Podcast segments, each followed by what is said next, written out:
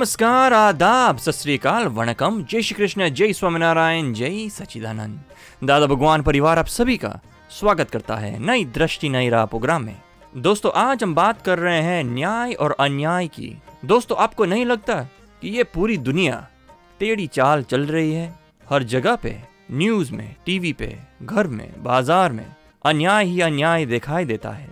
तो क्या सचमुच में अन्याय होता है? या फिर यहाँ पर भी पिछले कर्मों का हिसाब ही है। चलिए जानते हैं हमारे आत्मज्ञानी से। अपने साथ जो कोई धोखा हो रहा है जैसे बोलने का पैसे या पैसे का या अन्य कोई तो वह अपना कर्म समझना चाहिए या यह इमोशनल भावना है? इस कर्म के प्रति हमें क्या करना चाहिए? जय सचिन। हाँ जय सचिन। ये अपने साथ जो कोई धोखा हो रहा है ये धोखा तो संसार में जहाँ विश्वास रखा है वहाँ ही विश्वासघात हो जाएगा। ऐसा संसार है। तैयारी रखो। नहीं जैसे घर में भी होता है या भाई बहन कोई भी मतलब तो वो टाइम में कैसा मतलब? यानी एक समझना चाहिए कि ये जो धोखा हुआ है ये धोखा नहीं होता तो मोह में अपने डूब जाते थे। धोखा हुआ तो संसार की वास्तविकता का अनुभव होता है कि संसार में सच्चा प्रेम है या सच्चा सुख है या अपना कौन सच्चा? तो वहाँ मोह उतर जाता है और भीतर में आत्मा की खोज शुरू हो जाती है। और पॉजिटिव लिया तो नेगेटिव लिया तो वैर बढ़ेगा और संसार में ज़्यादा डूबेगा। यानी संसार में कोई भी प्रकार का दुख आता है, वहाँ तक पॉजिटिव लेना चाहिए। नहीं, इनका किसी का दोष नहीं है, मेरा कुछ हिसाब होना चाहिए। तो ये धोखा देने वाले के ऊपर द्वेष भाव करने से वैर बांधा जाता है। और ये धोखा जो मिल रहा है पिछले अज्ञानता में कोई व्यक्ति के साथ वैर जर बाँध लिया है, उससे ये बीज गिर गया था। क्लेश किया था, झगड़ा, तूफ़ान किया होगा, उसमें वैर के बीज डाल देते हैं। और वैर का फल, ये धोखा, विश्वासघात, दुख देने का आ जाता है। यानी कर्म फल आया है तो समझ लेने का जो मैं गलती की थी, आज मुझे फल आ गया है। अभी नई गलती मत करो। नई गलती उनके प्रति द्वेष करना या अभाव रखना नेगेटिव ओपिनियन देना और वैर रखना, वो मत करो। अभी उनके लिए भगवान के पास माफ़ी मांग लो को पूर्व कर्म के हिसाब से। ये व्यवहार हो गया। इनकी किसी की दोष नहीं है। मेरा हिसाब था पूरा हो गया। अभी मुझे छूटना है। मुझे कोई वैर, जेर, राग, द्वेष रखना नहीं है। तो आप छूटते जाओगे। और ये इमोशनल इश्यू नहीं है। ये कर्म का फल है। एग्जैक्ट कर्म का फल है। और एक बात है, जितना भी मोह रखते हैं, जितना भी आसक्ति रखते हैं वहाँ ही दुख फल आता है। यानी दूसरे शब्द में जहाँ राग है, वहाँ द्वेष रूपी फल आता है। आएगा ही आएगा। और आप संसार यानी क्या बताता है? आप राग द्वेष के पिछली लाइफ में जितने भी राग द्वेष किए हैं, उसका फल आज ये लाइफ में भुगतना पड़ता है। फिर नए राग द्वेष मत करो तो आपको मोक्ष मिलेगा। तो ये नए राग द्वेष कैसे हो जाएँगे? स्टॉप अज्ञानता से राग द्वेष होते हैं, ज्ञान से राग द्वेष खत्म हो जाते हैं। नहीं जैसे अपने साथ कोई धोखा करता है और पीठ पीछे हंसता है और वो भी मालूम होता है अपने तो उस उसमें से कैसे निकलना मगर हंसने दो उसको धोखा करके हंसने दो इसको संसार दादाजी बता देते मैं तो जानबूझ के लॉस करता था। क्यों? कि मुझे मोक्ष जाना था और उसको संसार में रहना है। तो वो कौन सी चीज़ लेके जाएगा आपके पास से? भौतिक चीज़ लेके जाएगा पैसा लेके जाएगा कोई गहने लेके जाएगा या तो बहुत अपमान करेगा। नहीं जैसा अपमान भी करो और अपन जैसा उनके सामने बोलो ना कि आपने ये गलत करा तो नहीं। वो टाइम में बहुत इमोशनल हो जाते हैं। मगर गलत अभी वो गलत नहीं करता है वो खुद देखो दो पार्ट है उसका एक प्रकृति है एक अहंकार है उसका और आत्मा आत्मा तो उसको मालूम मालूम नहीं है। तो उसका अहंकार इमोशनल क्यों हो जाता है? क्योंकि उसकी प्रकृति जो काम करती है उसका ब्लेम अपने अहंकार के ऊपर डालते हैं कि तूने मेरा बिगाड़ा है। और वो प्रकृति जो काम करती है वो आपका हिसाब आपको लौटा रहा है। और आपने उसको अहंकार को ब्लेम करते कि तूने मुझे विश्वासघात किया तूने मुझे दुख दिया तूने मुझे दगा दिया। हाँ, ऐसा ही होता। मगर वो खुद नहीं देता है वो तो वो खुश होता है तो नेक्स्ट लाइफ के लिए बीज डालेगा। हाँ हाँ बहुत खुश होता है और अपन सामने नेक्स्ट लाइफ के लिए बिगड़ेगा उसका। ये लाइफ में तो वो खुद भी कुछ करता नहीं है। नहीं जो अपनी मनमानी सब सब कुछ कर सकते हैं आप अपने जो भी इच्छा करते हैं जो भी धारणा करते हैं सब हो जाता है। तो सामने वाला भी अपनी इच्छा अनुसार नहीं सचमुच करता। वो प्रकृति अनुसार करता है प्रकृति यानी पूर्व कर्म का फल है। वो आध्यात्मिक दृष्टि से इतना ही समझना है। अभी भुगतता है कौन? दोनों के व्यवहार में। तो फिर भुगतता है उसकी ही गलती ज्ञान दृष्टि से। आपने कर्म बांधा था आज फल आ गया है। वो बाँध रहा है उसको फल बाद में मिलेगा। समझ में आता है ना? यानी आप कुछ भी सच्ची समझ एडजस्टमेंट लेके समाधान पाओ नहीं तो वैर जैर बढ़ेगा और कुछ शांति तो नहीं और संसार में डूब जाएँगे। तो ये जितनी सच्ची समझ में रहोगे तो पिछला वैर छूटेगा और भीतर में शांति रहेगी आपको। समझ में आया? और आत्मज्ञान लेने के बाद ऐसी व्यक्तियों के प्रतिक्रमण करो। प्रतिक्रमण यानी क्या? कोई भी व्यक्ति के साथ नॉर्मल व्यवहार है कि एक दूसरे को दुख नहीं देते, उसको क्रमण बोला जाता है। और किसी को दुख हो गया, मन में भाव भी बिगड़ गए साला कहाँ से आ गया, खाने के लिए आता है। नहीं जा चले जाया तो अच्छा है। मन में भाव भी बिगड़ गए उसको अतिक्रमण बोलते हैं। या मुँह से स्पष्ट बाणी से निकल गया ऐसे क्यों आते रहते हो? फ़ोन पे करते नहीं ऐसे घुस जाते हो तो अतिक्रमण हो गया। वर्तन से दुख दिया तो हाँ, भी अतिक्रमण।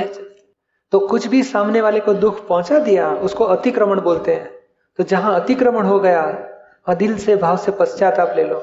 भीतर वाली आत्मा के पास हाजिर करके उनको हे भगवान ये व्यक्ति को मैंने इतना दुख दिया क्रोध से अभाव तिरस्कार से मान अपमान से द्वेष से मैं दिल से क्षमापना कहता हूँ मुझे क्षमा करो ऐसी गलती नहीं करने की शक्ति दे दो। तो ये वैर का हिसाब छूट जाएगा दगा सब छूट जाएगा।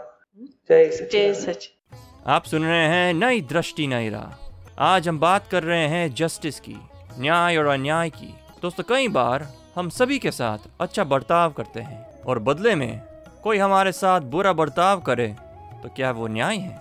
हम जो अच्छे से पेश आते हैं तो क्या सामने वाले को अच्छा बर्ताव नहीं करना चाहिए? तो इसका क्या रहस्य होगा? चलिए जानते हैं हमारे अगले सेगमेंट में।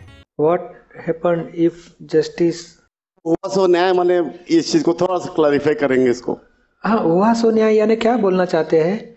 कि ये बुद्धि क्या बताती है कि अभी समझ लो एक एक बाप के चार बेटे हैं। हम्म। तो सभी को चला उसके बीस लाख की प्रॉपर्टी है तो सभी को पाँच पाँच देना चाहिए।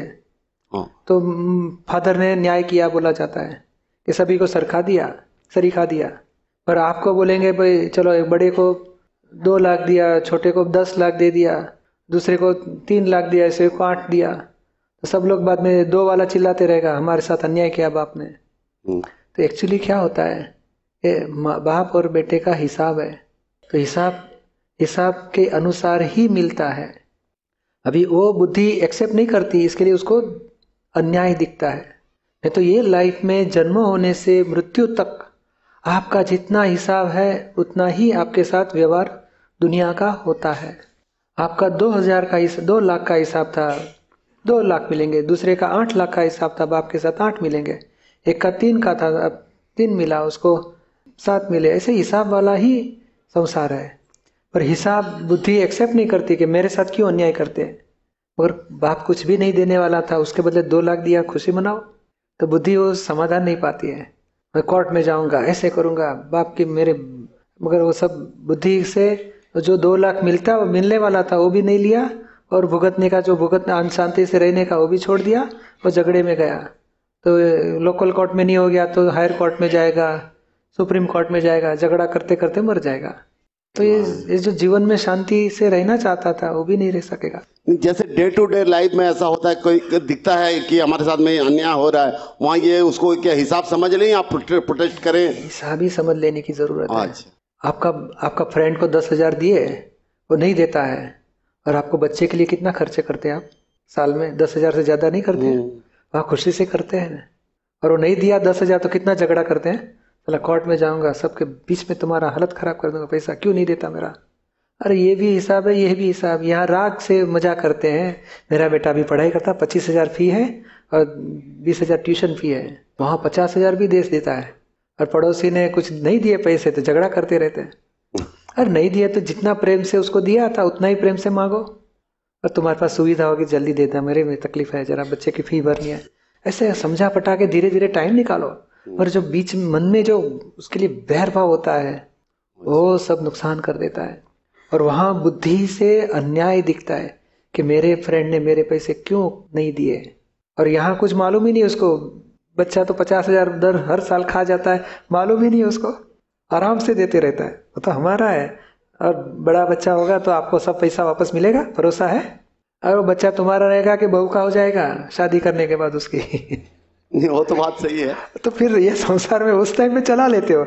अभी बच्चा अलग रहता है, वो खुद कमाता है, मगर हमको कुछ नहीं देता। अरे, इतना तुमने पचास पचास लाख खर्चा किया सारी ज़िंदगी बच्चे के लिए और नो रिटर्न फिर भी चला लेते हो। ये क्यों?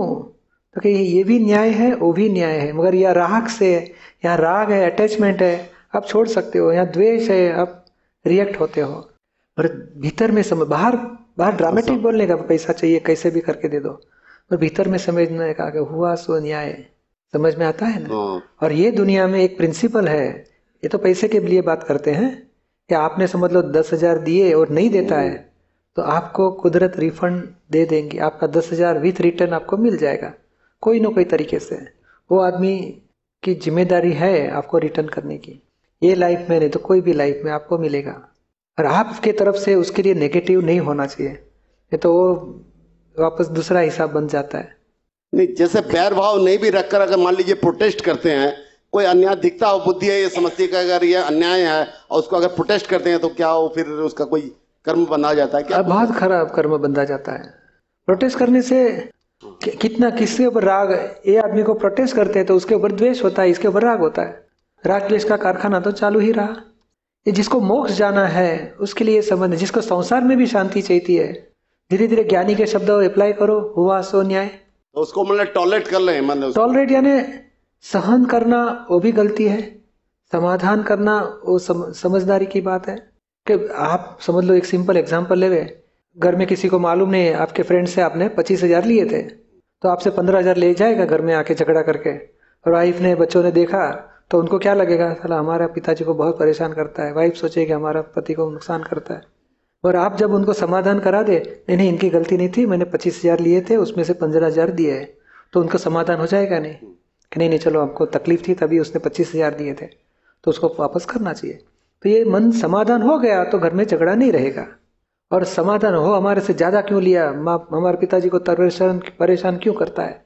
तो उसके लिए कितना द्वेष हो जाएगा? वैर हो जाएगा। तो ये जीवन में ये लाइफ डिस्चार्ज कर्म है। पिछले लाइफ में चार्ज किए थे, ये लाइफ में डिस्चार्ज होते हैं। तो डिस्चार्ज पिछले लाइफ में जो हिसाब बांधे थे, वो आज फल आते हैं।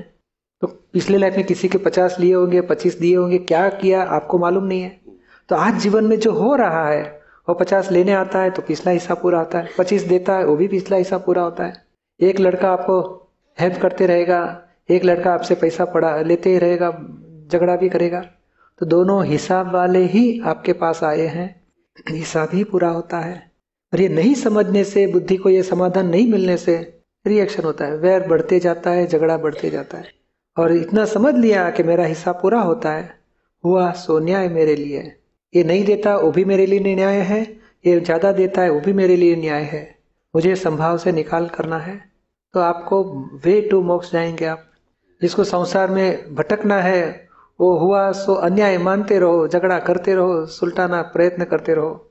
और जिसको मोक्ष जाना है, हुआ सो न्याय मान के समाधान ले लो। समझ में आता है? आप सुन रहे हैं नई दृष्टि, नई राह, जो सुल जाता है ज़िंदगी के हर सवाल को।